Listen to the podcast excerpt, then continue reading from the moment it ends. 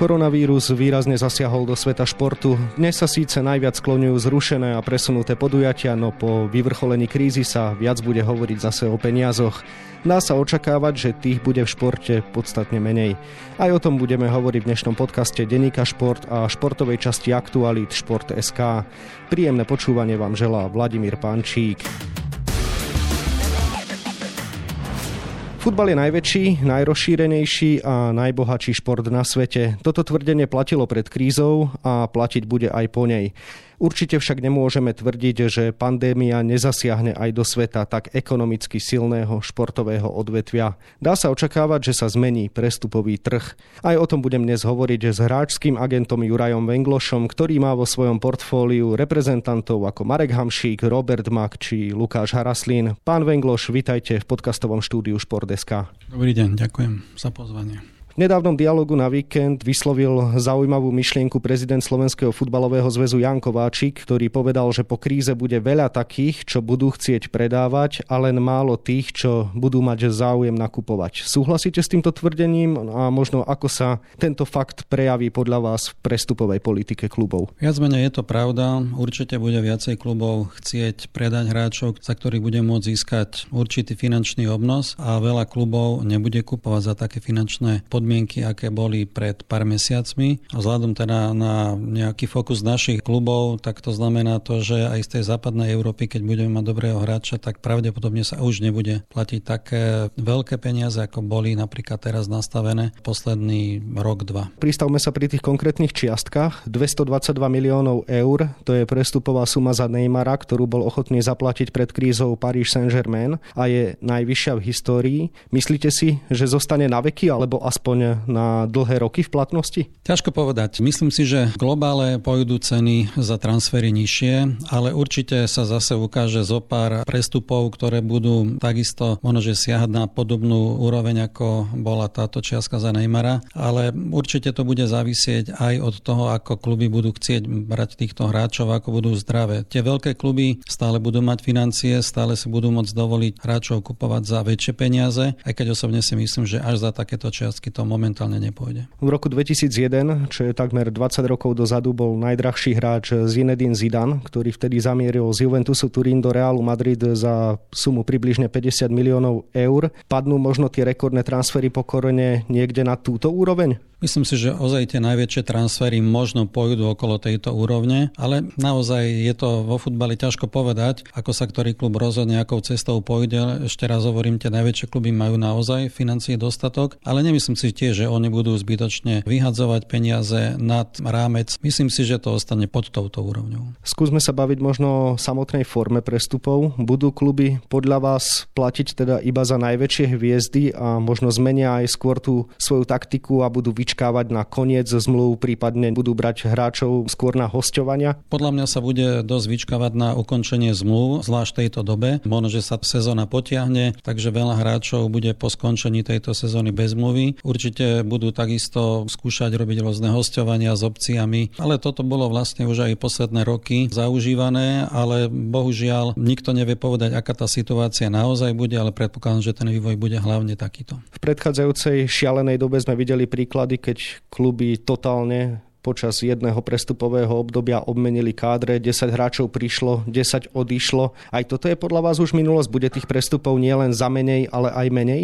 Nemyslím si, že bude menej prestupov. Možno, že práve teraz toto obdobie, keďže veľa hráčov budú končiť zmluvy a pravdepodobne bude aj tretie prestupové obdobie, ktoré bude možno, že niekedy v oktobri, tak predpokladám, že príde k tomu, že sa obmení dosť veľa hráčov, ale potom už podľa mňa ani také veľké percento prestupov nebude ako predtým, ale skôr sa bude bude jednať o tie hostovania s opciou. Už v období pred koronakrízou začali kluby uplatňovať aj tzv. inštitút splátkových kalendárov. Je možno aj toto cesta, ako zachovať silný trh aj po kríze? No, splátkové kalendáre boli aj budú. Kluby kalkulovali pri týchto splátkových kalendároch alebo pri týchto hostovaniach s opciou, aby vlastne vedeli naplniť fair play, ktorý vlastne navrhla FIFA, takže museli konať takto a nemohli urobiť okamžite hneď prestúpy, ale robili to väčšinou na hostovanie s opciou. Myslím si, že ten tento inštitút bude pokračovať. Pokiaľ kluby nedokončia túto sezónu, tak najmä tie z najsilnejších líg prídu o značnú časť príjmov z televíznych práv. Práve to je aspekt, ktorý môže poznačiť ich kúpyschopnosť na nasledujúce roky?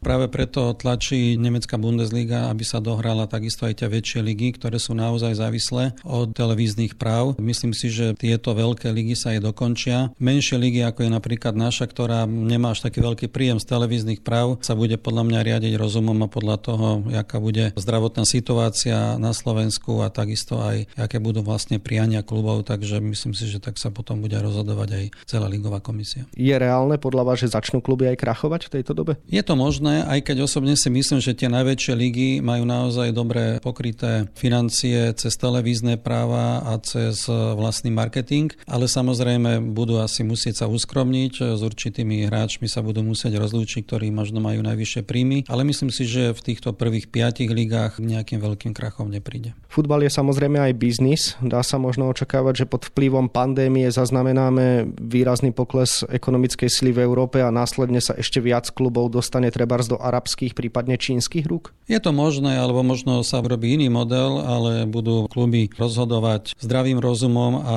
budú jednoducho sa prikrevať takou perinou, na ako majú a nebudú zbytočne rozhadzovať, ale myslím si, že ten trend posledných rokov bol taký, že arabské rôzne spoločnosti alebo majiteľia, takisto aj východoazijské spoločnosti sa budú snažiť kúpiť kluby. Poďme na tie slovenské reálie. Slovenské kluby nemajú veľké peniaze zo vstupného a z televíznych práv, ako sme už spomenuli, a pomáhajú si najmä prestupmi. Prídu práve preto o značné prostriedky? Osobne si myslím, že naša liga bola dosť mladá, dávali celkom dobrú príležitosť mladým hráčom, aby sa ukázali a následne na to sa mohli predať za celkom slušné peniaze alebo možno, že aj s ďalšími dodatkami zmluve dostali celkom zaujímavé finančné prostriedky naše kluby. Myslím si, že toto bude pokračovať a možno, že ešte dostane väčšiu možnosť viacej našich hráčov a myslím si, že toto je asi jediná cesta, lebo za televízne práva pravdepodobne pravdepodobne nebudú také vysoké čiastky stále ešte u nás a takisto ani z reklamy, ani z divákov. Takže v tomto smere nie ste pesimista? Není som pesimista, lebo myslím si, že talentov máme dosť, aj v tých kluboch sa robilo dobre, akurát u nás je podľa mňa problém v tom, že nie všetky kluby budú dostatočne finančne silné, takže ozaj je tam otázka, aké kluby budú v budúcnosti hrať lígu a koľko ich ostane, či to bude 12, 10. Šporár stal v poslednom prestupovom období 7 miliónov eur, Boženík 5 miliónov. To sú približné sumy, samozrejme nemáme úplne oficiálne údaje za transfery, ktoré sa udiali počas tejto zimy a do veľkej miery boli rekordné. Boli na dlhé roky posledné za takéto veľké sumy? Budú sa hráči predávať aj ďalej, ale za menej? Keď sa objaví talent, ktorý naozaj prekročí hranice našej ligy a bude dlhodobo podávať dobré výkony a bude aj v reprezentácii, tak sa budú môcť v budúcnosti priblížiť. Aj keď nemyslím si, že to bude hneď teraz tento ročník alebo budúci ročník, ale určite ten futbal zase bude si žiť ten svoj vlastný život a myslím si, že aj tie kluby sa postupne zotavia a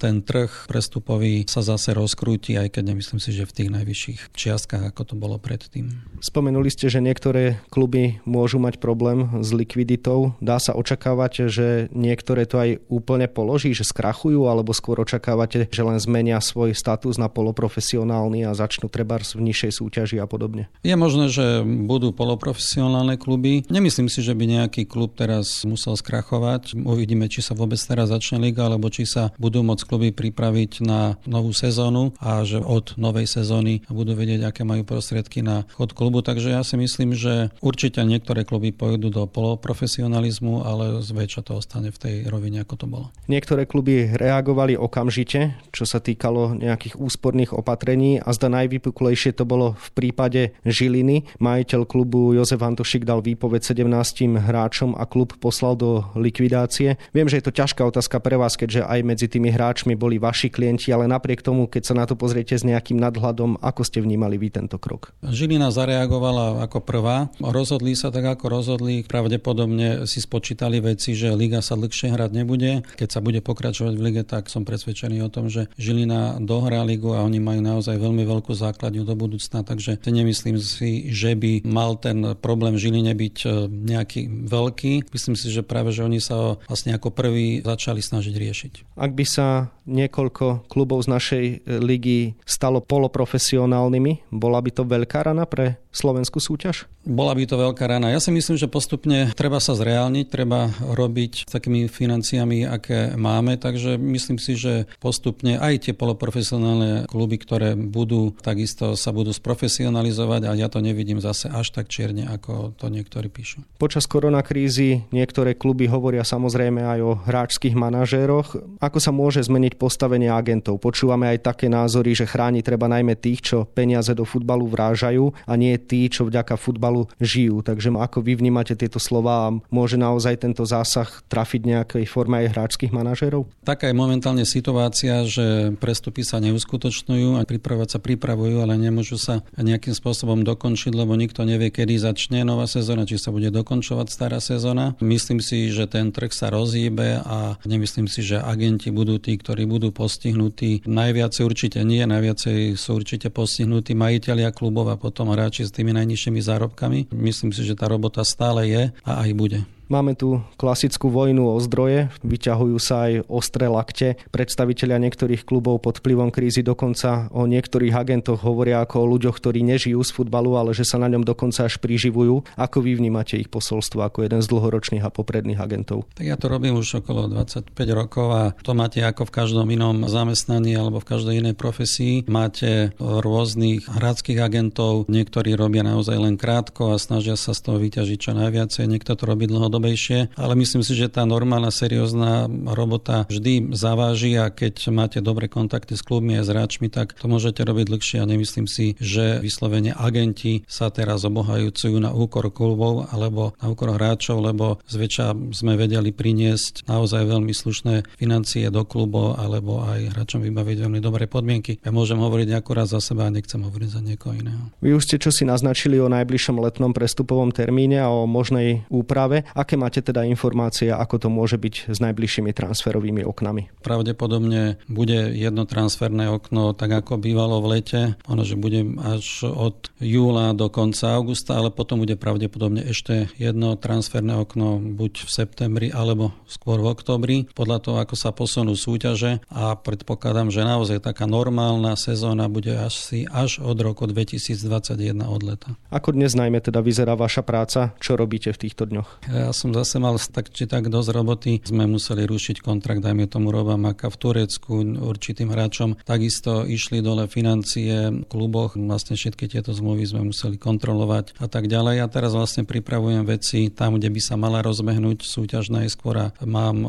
dvoch, troch hráčov, ktorí vlastne sú bez klubu, takže som v komunikácii s klubmi, ale všetko je na takej úrovni, že aj keď by sa podpísali zmluvy, tak vždy je tam určitá podmienka, až keď sa začne liga, až keď sa začne trénovať, takže treba byť ešte opatrný, treba ešte vydržať, netreba sa nikam náhliť a keď sa to naozaj začne, treba byť hlavne pripravený a potom sa vlastne budú finalizovať tieto rozhovory alebo predpripravené zmluvy sa potom budú ukončovať. Spomenuli ste ten pokles miest u veľkej väčšiny hráčov. Ako to vy vôbec vnímate? Ste ten typ agenta, ktorý tvrdo stojí za svojimi hráčmi a bije sa teraz o každé euro, alebo skôr svojim klientom hovoríte, chlapci pokoj, nehráte, netrenujete, buďte radi, že máte nejaký základ. Myslím si, že všetci hráči si to uvedomujú, že keď nehrajú, tak nemôžu dostávať tie financie, aké dostávali predtým, lebo vedia si to zrátať, že jednoducho firmy nedávajú peniaze, takisto televízia nedáva peniaze, takže myslím si, že všetci úplne bez problémov išli dole s platmi. Samozrejme, treba sa dohodnúť a išli dolu hráči aj s najvyššími príjmami, ale aj s tými nižšími nešli o toľko percent, dajme tomu, ako s tými vyššími. Takže ja som není ten, ktorý teraz by nezmyselne hájil hráčov, keďže je vidno, že kluby majú hlavne problém a kluby sú tí, ktorí zamestnávajú hráčov, takže hráči bez klubov by nemohli existovať. Ako v týchto bojoch vnímate zástupcov hráčských asociácií, či už u nás alebo vo všeobecnosti Európe? Odvádzajú dobrú robotu alebo naopak brzdia ten proces dohôd? U nás není taká história týchto zástupcov hráčov. Myslím si, že tam by mal prísť určité dohode medzi klubmi a hráčmi. Samozrejme, ja chápem aj majiteľov klubov, že oni chcú určiť, o koľko percent budú hráči dostávať nižšie príjmy počas tohto obdobia. Vedia si to určite veľmi dobre vypočítať. Myslím si, že tu naozaj treba prispieť dohode, ako je to, dajme tomu, v iných vyspelých krajinách, kde ale už majú tieto hráčské odbory už určitú históriu, tradíciu, a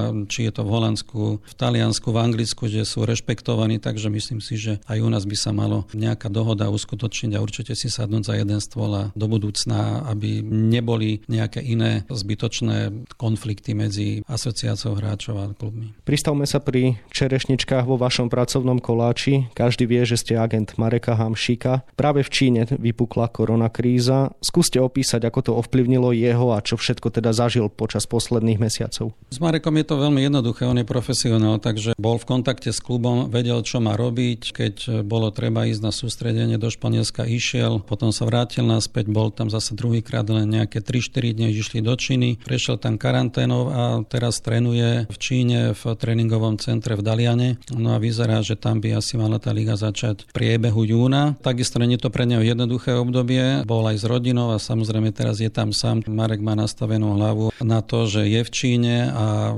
jednoducho on to rešpektuje a je naozaj profesionál. Stále platí, že klub nechce siahnuť na jeho nadštandardné podmienky, nehrozí, že sa bude musieť vzdať určitých peňazí, prípadne, že by došlo až k ukončeniu zmluvy? Nepredpokladám, že to bude takto. Predpokladám, že budú si oni plniť tak podmienky, ako je dohodnuté v zmluve. Zatiaľ mi nebolo ani naznačené, ani mne, ani Marekovi, že by niečomu inému mali siahať. Oni chcú, aby tá liga jednoducho sa pôjde v zrýchlenom týždni, kde sa bude hrať nedela, streda a myslím, že aj hráči to len uvítajú, keď to bude takto. Čína ani to nechce e, niečo podobné naznačiť, lebo vedia, že tam majú zo pár veľmi takých kvalitných hráčov zvučných mien a sú radi, že sú tam a uvidíme, ale nemyslím si, že takýmto nejakým opatreniam príde. Spomenuli ste, že ste museli riešiť koniec zmluvy Roberta Maka v tureckom koniaspore. Čo presne sa teda stalo z vášho pohľadu a ako budete riešiť jeho budúcnosť? Čo sa týka Roba Maka, to bolo jednoduché. Robo Mak prišiel tam, odohral prvý zápas, potom bohužiaľ ochorel, odohral len ďalšie 3-4 zápasy a kvôli koronavírusu sa stopla liga. Bol tam sám už od konca januára, takže túto situáciu chcel vyriešiť, chcel byť s rodinou, dohodol sa na ukončení zmluvy, takže jemu vykončila zmluva tak či tak o dva mesiace neskoršie. Do budúcna my sme už v kontakte s určitými klubmi, ale uvidíme, ako to bude, ale hlavne chce ísť len s rodinou a myslím si, že najbližšie 3-4 týždne to dotiahneme do konca podľa situácie, aká bude. Lukáš Haraslín odišiel v zime do talianského Sassuola. Taliansko je najviac zasiahnutá krajina v Európe,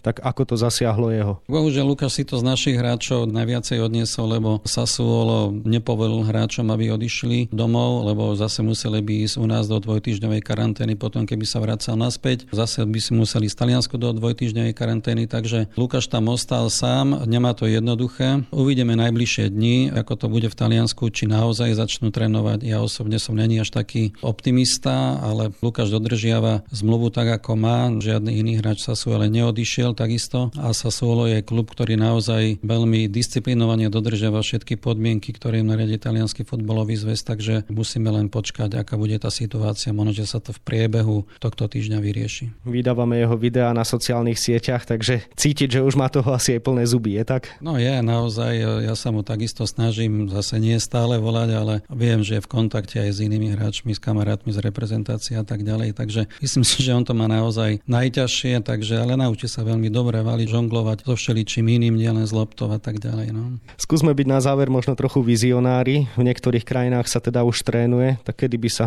podľa vás opäť mohlo hrať a za akých okolností? Tak keď to vidíme, ako to je v Čechách, že to už pomaly púšťajú, Nemci chcú začať hrať ligu. Situácia u nás, chvala Bohu, nie je až tak vážna ako v Taliansku, Španielsku, je lepšie ako je v Čechách a v iných krajinách. Tak ja len predpokladám, že keď sa to celé spustí, takže možno, že aj u nás sa tá liga dohrá, ale hovorím ešte raz, to bude zavisiť hlavne od majiteľov klubov, ktorí o tom musia rozhodnúť a keď by to malo byť, tak by sa takisto asi ako všade inde v tom júni mala začať tá liga, alebo naozaj potom už rozhodnúť a novú sezónu začať od júla. Myslíte si, že sa jarná časť ukončí vo všetkých európskych krajinách, alebo ste skôr pesimista v tomto smere? Ja si osobne myslím, že nie vo všetkých sa skončí, v niektorých sa začne, ale v niektorých to kvôli tej zdravotnej situácii koronavírusu nebude možné možné, takže som presvedčený, že naozaj v niektorých menej postihnutých krajinách alebo v niektorých krajinách ako je Nemecko, keď si to vedia naozaj dobre organizovať, len bude závisieť, ako sa dohodnú ešte ohľadne televíznych práv, lebo momentálne sa ešte nedohodli, či budú ochotní to vôbec podstúpiť alebo začnú až od novej sezóny. Som tak na 50%, možno, že 50% krajín skončí, 50% nie. To by asi nebolo dobré čo sa týka nasadzovania do európskych pohárov. Aký vplyv by vôbec tá nejednotnosť mohla mať na futbal? UEFA sa bude musieť prispôsobiť tak, ako to navrhnú jednotlivé asociácie. My to máme v zásade momentálne celkom jednoducho. Skončila sa základná časť, takže podľa tej by sa to dalo, dajme tomu, odvíjať. Niektoré štáty budú práve kvôli tomuto chcieť dokončiť tú súťaž, takže myslím si, že by to mali nehať na jednotlivé asociácie. Úplne na záver, vyjde futbal z tohto celého silnejší, alebo dostane takú ranu, že už sa nevráti na tie pôvodné pozície, čo mal, čo sa týka ekonomickej sily? Myslím si, že sa akurát zreálni ekonomika. Myslím si, že dostaneme troška viacej rozumu všetci, nebudeme zbytočne vyplácať veľké financie za prestupy hráčov a myslím si, že sa to možno, že dostane do takej roviny, ako to kedysi bývalo, do takej väčšej fair play. Toľko hráčský agent Juraj Vengloš, ktorému ešte želám všetko dobré a najmä pevné zdravie celej rodine. Ďakujem pekne, podobne vám. Scenár dnešného podcastu sme naplnili, ale tí, ktorí prahnete po ďalších športových novinkách, sa môžete zastaviť po dnešné vydanie denníka Šport, v ktorom nájdete niekoľko atraktívnych tém. Dnes je presne 25 rokov od postupu slovenských hokejistov do A kategórie majstrovstiev sveta. Spomíname si na túto peknú udalosť na rozsahu 1,5 novinovej strany. Dozviete sa takisto, čo robí naša snowboardistka Klaudia Medlová. Kým na Slovensku futbalové týmy netrénujú, v ostatných krajinách život na štadiónoch pomaly ožíva. Zisťovali sme, ako vyzerá tréningový proces v Česku a tiež v Dánsku, kde hráva stredopoliar Filip Lesniak. Na 20 stranách je toho samozrejme oveľa viac. Dnešný podcast Deníka Šport a Šport.sk sa už chýli ku koncu. Zostáva nám len poďakovať za počúvanie a zaželať vám všetko dobré. Od mikrofónu pozdravuje Vladimír Pančík.